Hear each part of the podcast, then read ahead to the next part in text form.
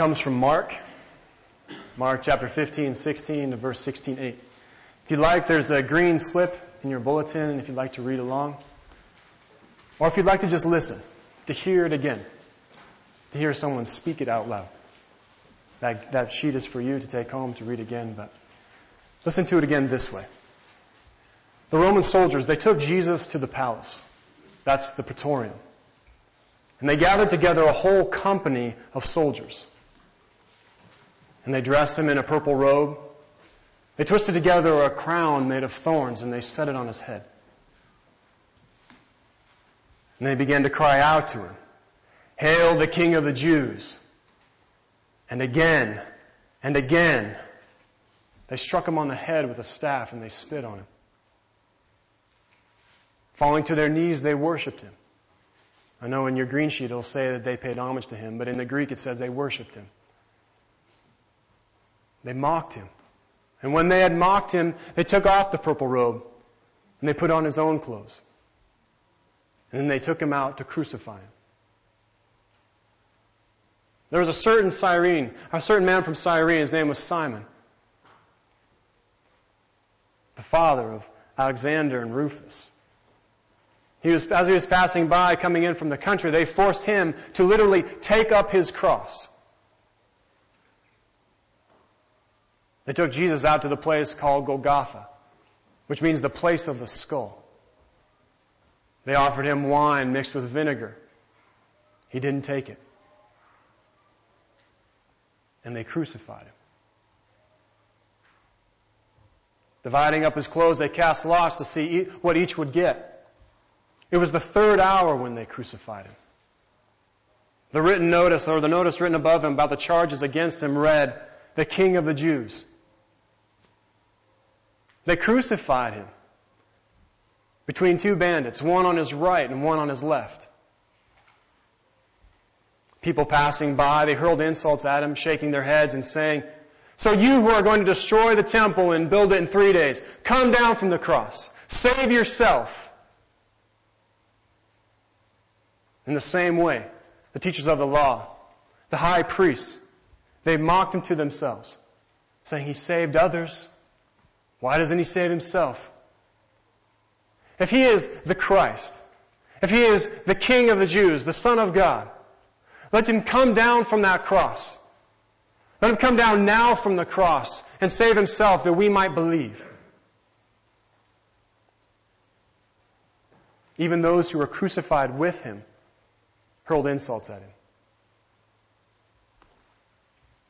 At the sixth hour, darkness covered the land. And it covered until the ninth hour. And then at the ninth hour, Jesus cried out in a loud voice, Eloi, Eloi, lama sabachthani, which means, my God, my God, why have you forsaken me? The people who were standing nearby said, listen, he's calling out to Elijah. So one man ran and filled a sponge with wine vinegar, put it on a stick and offered it to Jesus. Now leave him alone. Let's see if Elijah comes to save him, he said. Then Jesus cried out in a loud voice and breathed his last.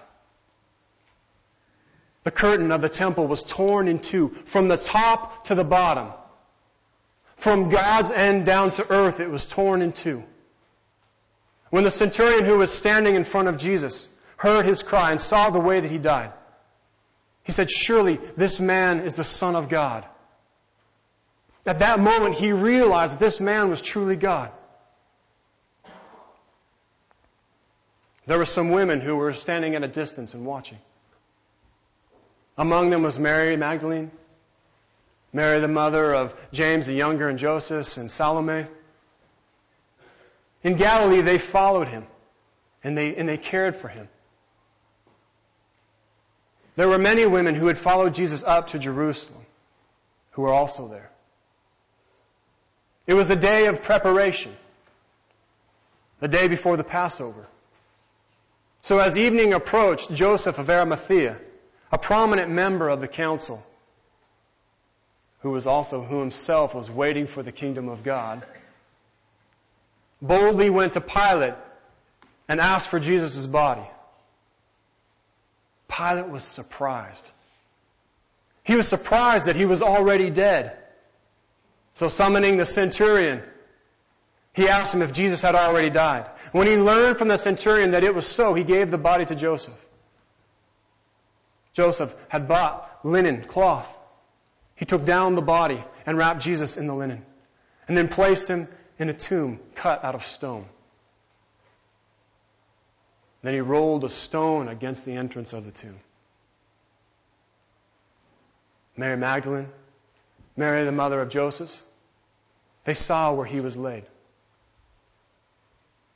After the Sabbath, Mary Magdalene, Mary the mother of James and Salome, they went and they bought spices so that they might anoint Jesus' body. And as they were on their way, as they were walking towards the tomb, they asked each other, who will help us to roll away the stone? But when they looked up, they saw that the stone that was great and large had already been rolled away. And as they entered the tomb, they saw a young man in a white robe sitting on the right side. And they were alarmed. Do not be afraid, he said. He is risen. He is not here. See the place where they laid him. Go and tell his disciples and Peter that he is going ahead of them to Galilee. There you will see him, just as he said. Trembling and bewildered, they went out and they fled from the tomb.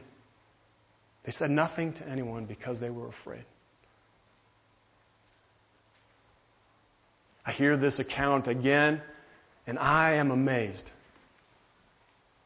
I'm amazed at this King, at this Lord that we follow, this God that we believe in, this God that we trust our lives to. I'm amazed by the way that He died. He was betrayed by his closest friend or one of his own disciples, Judas. And then when, when the heat came, he was deserted by the rest of his disciples.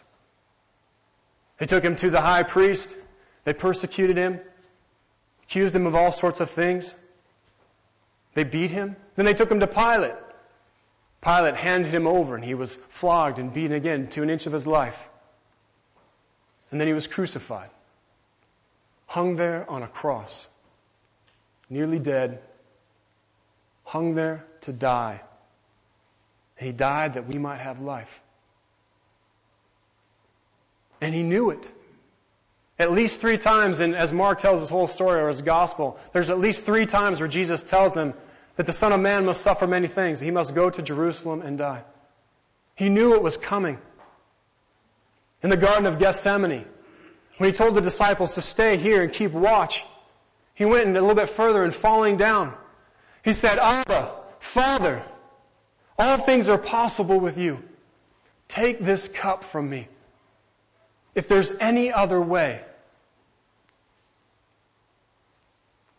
But then he said, Not my will, but your will. Not what I would have done, but what you would have done, God. He remained faithful. Jesus remained faithful in it. Even when he knew what was coming, the agony that it would be, he remained faithful. It's amazing to me what he has done.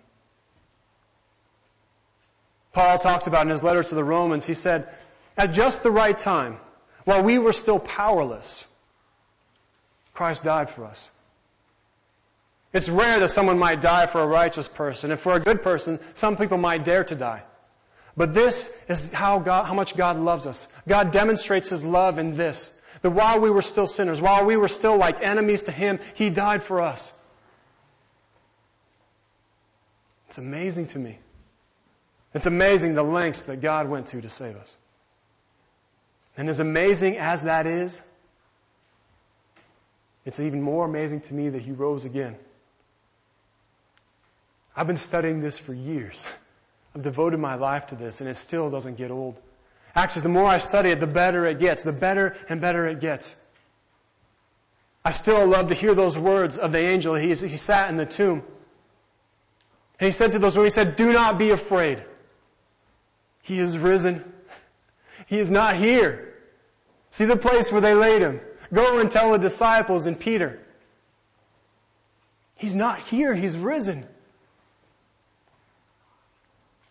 He's done these things just as He said He would do. And it makes me want to trust Him.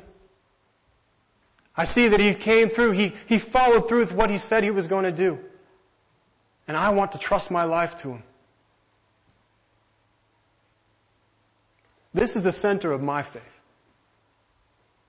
As I hear about Jesus died and crucified and risen again, for me, this is the center of my faith.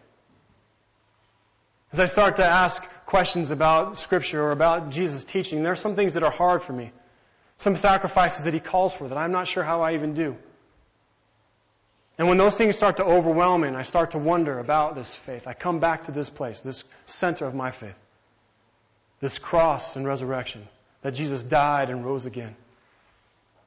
When I start to have hard questions, maybe some of the questions that you might have, you know, if, if God is good, then why do bad things happen? Or what about people of other faiths? How do all these things fit together? These are big questions. These are hard questions. But for me, when I start to ask the first question of, do I believe that Christ died and that he rose again? That he is the Son of God? It puts all those other questions in a different perspective. For me, this is the center that I keep coming back to. That I believe in Jesus Christ. Conceived by the Holy Spirit, born of the Virgin Mary, suffered under Pontius Pilate, was crucified, dead, and was buried. He descended into the dead. On the third day, he rose again, and he ascended to the right hand of God the Father. For me, this is the center of my faith. When everything else gets difficult, when everything else seems hard, this is the rock center for me. If it wasn't for this, I'm not sure how I would be as a Christian. And some people struggle with this too. They think about, well, how do we know that these things are true? I mean, the people who wrote the Gospels, maybe they were trying to pull the wool over our eyes. I would say that Jesus is one of the most widely or one of the best attested historical figures. We have Josephus, a Jewish historian, who tells us about Jesus. Says that he existed, that he was crucified. Tacitus, the Roman historian, talks about Jesus. Even Pliny the Younger, a Roman official, talks about Jesus and his followers. Jesus lived. He died. He was crucified. For me, the next step is faith that he rose again. But I believe this because I listen to the, to the gospel writers. I listen to people like who wrote Mark's gospel, or Matthew's gospel, or Luke, or Paul himself in the letters that he wrote. These people were willing to die to tell this news. There's a story of a man named Stephen. He's telling this story in this book called Acts. He's talking about Jesus in front of the, in front of the Jewish leaders. And I just can't help but wonder if he had just said, you know, okay, you're right. I, I, I was, I was making this up. If they just would have let him off. But he couldn't. It was the truth as he knew it. He knew. He knew nothing else. He couldn't make it up. And they killed him for it. Most of the disciples, most of the apostles were eventually killed because of their faith, because they proclaimed this good news. Because they couldn't help, they couldn't lie about the truth. Nobody dies for a lie. And they didn't just see that Jesus had somehow survived the cross. You know, that he was bloodied and, and barely alive, and they somehow nursed him together and tried to convince themselves that he was God. They saw him risen again in a new body. They knew that he was the Son of God. This is the center of my faith. These are the things, when I come back to this is what I truly believe. Other things may be complicated. Sometimes I, I have questions. But this, for me, is the center of it. See, I believe that Christ is calling all of us. He is drawing us into not just some religion, but into a relationship with Him using a lot of different ways, calling you into a relationship. Maybe as you're here this morning, you're hearing about Jesus again, and you're starting to realize that some of the things you used to put your faith in, that you've lost faith in them. Maybe you've lost faith in your ability to make life work. You know, that faith you have that that you, like we're told in our culture that if you work hard, if you do the right things, pull the right levers, push the right buttons, life will work out for you. And you do those things and life still goes wrong. You work hard. You do everything you're supposed to. You try to do the best you can and things still go wrong. You still get sick. Someone you love still dies. Hard things still come. And you lose faith in your ability to make life work. Or maybe you lose, uh, you maybe lose faith in the idea that your job is who you are. That's another common one that we get. You know, that we work hard. I'm a, I'm a teacher. That's where I put my faith. Or I'm, a, I'm an engineer. Or I'm a, a private business owner. I'm an entrepreneur. This is where I put my faith. This is my identity. This is who I am. And then the business closes. Or you lose your job. Or you retire. And your identity, who you are, everything starts to, everything starts to go to apart. You start to wonder what is happening. Or maybe you put your, your faith in a person. And you find just the right person to marry. This person is going to make life right. This person is going to make life good. If I, if I, we can just be married, everything will be great. Or if we can just have a relationship, everything will be fine. And it doesn't take too long to realize that everybody is still, everyone is still people. that eventually, sooner or later, people let us down. Even people we love, even people who mean well, they still let us down. People were never meant to bear the weight of our faith. Some of you know what I'm talking about. You've lost faith in, faith in something.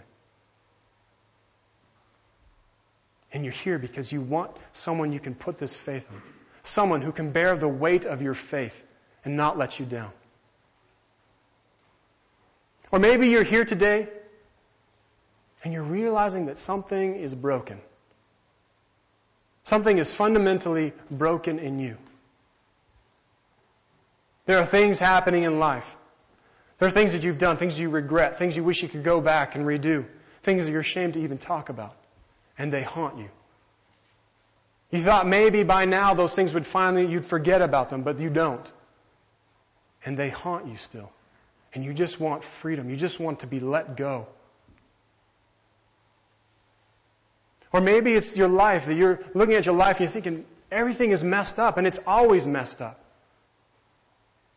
And you start to realize that, you know, I used to think it was everyone else. I used to think it was everyone else was out to get me or life was, had something against me. And you start to realize it's me. I'm the common denominator of all the crises in my life. It's me. I'm the one who's broken. I need help. And I can't help myself on my own. Or maybe it's here. You're here and you're thinking to yourself, something's big in my life and it's, it's, and it's troubling me. It's weighing me down. I need help. I can't set it down on my own. Or maybe you don't have these bigger things and maybe you just have this nagging sense that there's supposed to be more to life. You know, you, you tell yourself, like, I've, I've kind of got everything. I've got a nice home. I live in the Kootenays here, or maybe wherever you're from. I've got the, I've got the things that I need. You know, I've got an okay car and, you know, some, I've got some hobbies that I like to do, but they're just not enough. There's this nagging sense that there's supposed to be more. There's supposed to be more in life. We know that life is supposed to have more meaning.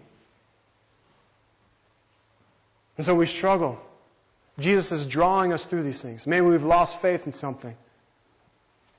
Maybe we're feeling our own conviction about things that are wrong in life, that we are broken and we need help. Maybe we just have the sense that life is supposed to be more than this. I have good news for you today. Have great news for you. You've come to the right place. Jesus is the way, the truth, and the life. When I say that, I'm saying Jesus is the way. He is the way that we can live our lives. When things go wrong, He is the one who will be there. Scripture talks about Jesus as the Alpha and the Omega. He was there when He spoke creation into existence. And He will be there again when the kingdom comes and all things are made new and good. When life is hard, when life is horrible, when we feel absolutely alone, Christ is still there. He is still there leading us in the way. leading in the way out of the dark valleys of our life, leading in the way through the trouble, leading us toward hope. It's not going to be easy. Christ never promised the easy way. In fact, he said, deny yourself, take up your cross and follow me.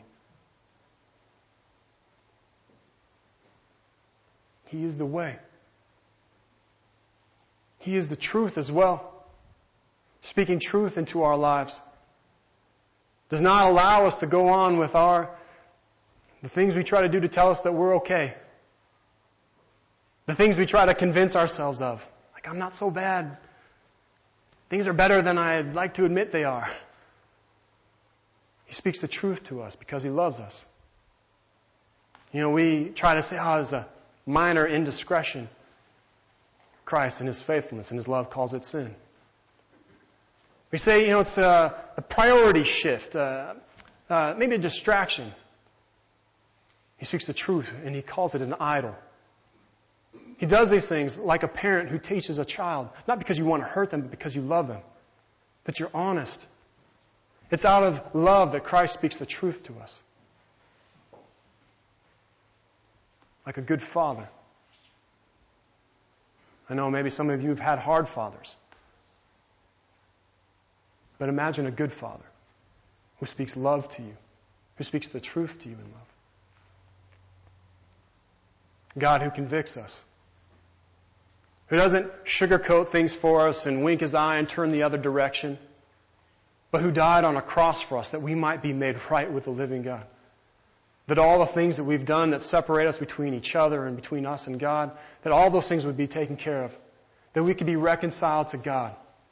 That we could be made right with Him. Rescued, saved. Have this life more full. He speaks the truth to us. And as much as this, Christ is also the life. As John, as this gospel, John has written, uh, one of the disciples. He said, The enemy has come to kill and destroy. Jesus said, The enemy has come to kill and destroy, but I have come to give you life and life more full. Life filled with joy. Joy when things are good, and this, un- this surprising joy, this resilient joy that remains when things are really bad. This hope when things are horrible, when we are in the depth of it, when we are in the darkest times of our life, that there is still hope. This compassion in us to care for the things, to, that our heart would be broken for the things that break the heart of God. He didn't promise us life more easy, but life more full. Life even filled with sorrow because we live life more deeply. Our heart is more alive. We're not just trying to skim through at the surface of things, but living more deeply. Our heart is alive. So yes, we feel joy, but we also feel sorrow for the things that break our heart.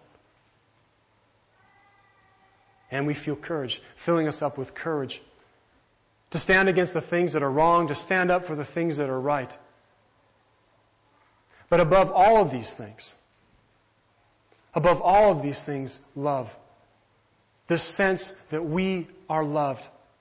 Loved by a living God. The God who created us and loves us. Loves us in a furious way. Loves us in a never ending, never stopping, never giving up, forever love.